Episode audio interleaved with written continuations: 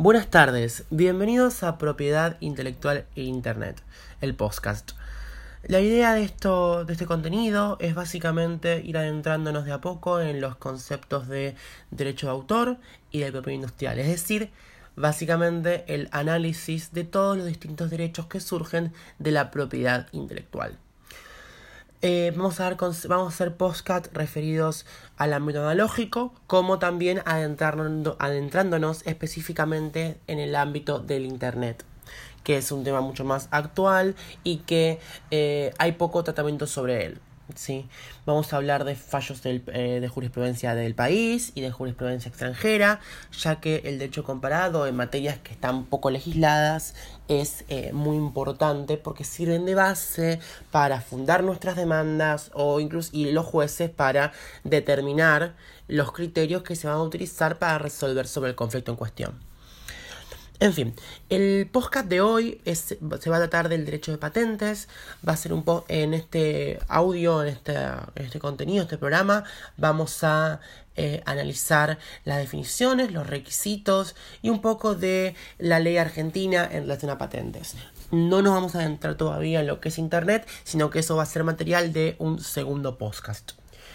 Principalmente podemos decir que el derecho de patentes es un conjunto de derechos exclusivos concedidos por el Estado a un inventor de un nuevo producto o tecnología susceptible de ser explotado comercialmente por un periodo limitado de tiempo a cambio de la divulgación de dicha invención. Esta definición que parece larga, compleja y que tal vez eh, sea compleja de memorizar, tiene un montón de elementos, características que cuando uno la adjunta, consigue este concepto. Por lo tanto, yo siempre recomiendo que cuando se estudia cualquier concepto, se estudien las características que lo componen, ya que de esa manera va a ser mucho más fácil armar una definición con nuestras propias palabras, o entender o saber si determinado eh, hecho se encuadra o no en el, en el, en el derecho que uno quiere encuadrarlo, en este caso patentes. Entonces básicamente vamos a decir, vamos a hablar de que bueno, son derechos exclusivos, también son derechos territoriales, cada estado va a decidir si determinada invención es materia patentable o no, que son concedidos por el estado, es decir, nacen a partir del registro, a diferencia por ejemplo del derecho de autor que nace a partir de la creación del contenido en sí. Eh, dicho inventor consigue este derecho, obtiene eh, este, este derecho cuando crea un nuevo producto, una tecnología o un procedimiento el cual debe, poder ser explotado comercialmente y, eh, y, que va a ser por un periodo limitado de tiempo no renovable. En el caso del derecho de patentes es un periodo de 20 años. Eh, a cambio de la divulgación de la invención. ¿Esto qué significa? Que yo como titular del derecho no puedo solicitar la patente y una vez que me la conceden guardarlo en un cajón y nunca más ponerlo a disposición de otros inventores eh, para que lo usen como base para, actualizaciones, modificaciones, etc. ¿Por qué? Porque las patentes los derechos de propiedad industrial son derechos que eh, forman parte del patrimonio tecnológico de una nación. Por lo tanto, si uno crea algo a los únicos fines de crearlo y lo guarda en un cajón, la realidad es que no está cumpliendo el fin del derecho de patentes. Por lo tanto, el Estado puede perfectamente, a margen de que te lo concedió, revocártelo únicamente porque vos no lo divulgaste ni lo diste a conocer. Sí, lo que es importante es que esta divulgación tiene que ser posterior a la concesión. ¿Por qué? Porque si uno divulga previo, no se, va a, no se van a cumplir uno de los, los requisitos fundamentales del derecho de patentes y nunca el Estado la va a conceder. Como ya dijimos antes, el objeto de las patentes son las invenciones. ¿Y qué será una invención? Será un proceso, una técnica o un objeto que tenga el carácter de novedoso. Novedoso es uno de los requisitos, hay otros dos que lo vamos a, mencionar a continuación. También es importante decir que no solamente va a haber un requisitos eh, técnicos necesarios para que un Estado conceda el derecho de patentes por la creación de una invención, sino que también va a haber requisitos legales que va a ser básicamente los límites que, imponga cada ley de patentes en particular para conceder una patente. Por ejemplo, si, la si una ley dice que no podrá ser patentable eh, supongamos que los algoritmos, un algoritmo, una fórmula matemática, un fenómeno de naturaleza o, cualquier elemento que sea protegido por derecho de autor, yo no voy a poder ir al margen de que cumpla o no el resto de los requisitos. ¿Por qué? Porque van a existir otros derechos que se van a adecuar mucho más a el fin de a la invención o el, el producto que yo quiero proteger. ¿Sí? Em, volviendo a los requisitos, podemos decir que son tres requisitos estipulados por la ley, al margen de, como les digo, los filtros propiamente eh, legales, que son el requisito de la novedad, el requisito de la altura inventiva y el requisito de la, em, de la utilidad o aplicación industrial. Enfoquémonos primero en el, registro de la novedad, que es el primer filtro que uno tiene que superar para que una patente sea concedida. Se va a considerar nuevo todo aquello que no esté comprendido en el estado de la técnica. ¿A qué se refiere con estado de la técnica? El estado de la técnica es un piso o, o un techo, depende desde qué punto de vista se lo vea, en el cual el quien analice si tal invención puede eh, ser protegida por un derecho de patentes, va a ver, va a analizar en registros mundiales, porque la novedad es universal, si hay alguna invención ya protegida por derecho de patentes que sea similar a lo que uno quiere patentar. Es decir, tiene que ser totalmente novedoso. Lo que yo quiero patentar tiene, no tiene que haber existido antes. lo que sí, un punto a aclarar es que la, la novedad es un requisito que particularmente eh, ha ido mutando a lo largo del tiempo, ya que cuando empezó el, derecho de patentes había elementos que literalmente no existían y ahora hay cosas que sí existen, pero si uno quiere patentar un elemento que pueda tener características similares con otro que esté patentado por derecho de autor, pero que particularmente tenga suficientes actualizaciones para considerarte un producto nuevo, también va a ser protegido por este derecho. Sí.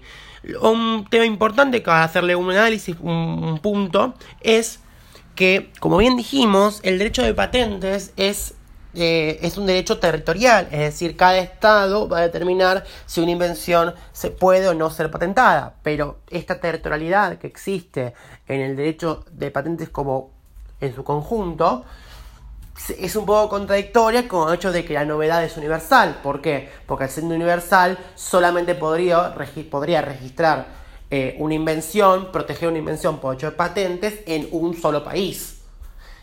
¿Por qué? Porque ya después, cuando uno quisiera ir a otro estado, te dirían no, no se puede porque ya hay una invención registrada en la República Argentina, supongamos. Bueno, para esto, el Tratado de París sobre la propiedad industrial em, establece una prioridad. Esta prioridad te dice que, al margen de que vos hayas empezado el registro de una patente en un país, Vos, a partir de la solicitud de registro, tenés un año en el cual podés solicitar el patentamiento de tu invención en otros países sin que caduque el requisito de novedad. ¿Sí?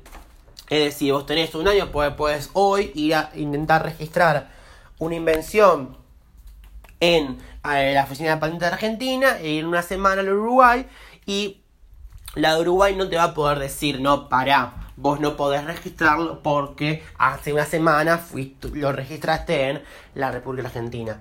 Esa prioridad tiene por fin justamente asegurarse de que uno pueda tener la protección en tantos mercados como uno considere que su invención eh, pueda tener, eh, puede ser útil o, puede, o, sea importante para este mercado. Sí. El segundo requisito a tratar es el requisito de la... Em, ¿Cómo se dice? Es el requisito de la altura inventiva. Eh, se va a considerar altura, una invención de altura inventiva cuando al ser comparada con las invenciones existentes no resulte evidente para una persona experta en la materia. ¿Esto qué significa?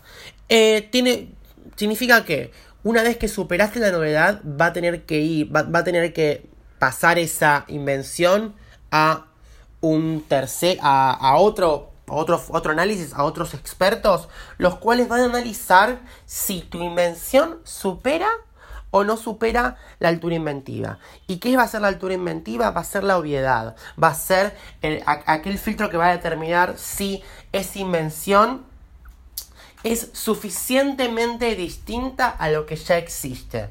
¿sí? Esto eh, tiene mucho más, eh, tiene mucho más eh, bemoles o mucho más matices en los supuestos que mencioné en el filtro, el requisito de novedad anteriormente. ¿Por qué? Porque si yo ya lo que presenté no es un producto que sea nuevo, sino que en, mi, a mi criterio, tiene suficientes actualizaciones para que sea considerado un producto nuevo, quien va a determinar cuán diferente es a lo que ya existe va a ser el experto que analice la altura inventiva. Y por último, tenemos el tercer filtro, que es el filtro del requisito, mejor dicho, de la aplicación industrial, que básicamente se, va se considera que una invención tiene eh, aplicación industrial cuando la misma puede ser fabricada o implantada en cualquier industria. ¿Eso qué significa? Que si yo creo un producto que es de imposible fabricación o que sí se puede fabricar, pero eh, es imposible implantarlo por sus altos costos, porque a lo mejor costaría su, su, implementación, costaría, no sé, que una persona común que quiera acceder al producto tenga que pagar un millón de pesos por lo tanto sería inviable económicamente o por el factor que se considere, ¿sí? no, va, no va a poder superar este requisito. Tiene que ser un producto que tenga una investigación de mercado, que pueda ser aplicado en una industria, que pueda ser realmente construido. Entonces, una vez superados los tres filtros, hay requisitos procesales que tienen que ver con oposiciones y que se publica la, se publica la, la solicitud de patente para que terceros hagan cuestionamientos sobre la misma, es decir, que digan si, eh, por ejemplo, pueden decir, no, yo ya lo inventé antes, o no por esto, o no por aquello, y pasados los periodos de oposición y los análisis de cada oposición que existiera, el Estado concederá o no la patente. ¿Sí? Entonces, ¿qué analizamos? Analizamos el concepto, analizamos que existen filtros legales que tienen que ver con que la ley de cada Estado determine qué tipo de invención va a ser materia patentable y qué tipo de invención no. Y como último punto analizamos los requisitos que son requisitos universales, es decir, que en todos, todos son iguales, al margen de que pueda variar el nombre en algún caso en particular. Em, los cuales van a determinar si una invención es o no objeto del derecho de patentes. Sí. Como último punto, me parece lógico mencionar que nosotros tenemos una ley, que es la ley de patentes de invención y modelos de utilidad, ¿sí? la cual determina, o sea, recepta todos estos requisitos, la cual determina qué es o qué no es patentable, y también habla de los modelos de utilidad, que son lo que uno llama pequeñas patentes, que son invenciones, ¿sí? que sí deben ser novedosas, pero las cuales tienen un filtro, un, una altura inventiva mucho, muy, muy inferior. A eso es que yo me refería con que hay invenciones que pueden estar, pueden ser patentables según la ley, pero cuando uno quiere superar los filtros, uno se queda estancado. Porque a lo mejor el técnico determina que no, que no tiene suficiente altura inventiva. Entonces, ¿qué significa? ¿Que tu invención no puede ser protegida? No, significa que no puede ser protegida por el hecho de patentes. En cambio, podés recurrir a otros eh, a otros derechos que tal vez tengan menor plazo, porque por ejemplo el modelo de utilidad son 10 años, ¿sí? pero también tienen menores requisitos, menores costos y aunque sea te aseguran una protección de tu invención. También existen eh, protecciones a eh, cuestiones ornamentales o estéticas, que son lo que llaman diseño o modelo industrial que básicamente son eh, cuando diseño es algo eh, bidimensional y modelo es algo tridimensional, en lo que se protegen, por ejemplo, modificaciones estéticas de un producto o, por ejemplo, logos que se impongan o cosas así. Pero bueno, eso es un tema para un video posterior, para un postcat posterior. Sí. En fin, espero que la información que les dimos les haya servido, que nos sigan en el postcat porque se van a seguir subiendo otros contenidos se va a subir contenidos de hecho marcario, de, nombres de dominio, de jurisprudencia importante, ya sea argentina o, del extranjero. También se va a subir contenido relativo al derecho de autor y a cualquier otro tema que vaya, surgiendo en relación a esta materia. Y tal vez en el futuro esto se pueda diversificar y, se podemos, y hagamos videos referidos a otras áreas del derecho. En fin, eh, antes me despido. Mi nombre es Nicolás Lagos Escorza y los espero en el siguiente podcast. Hasta luego.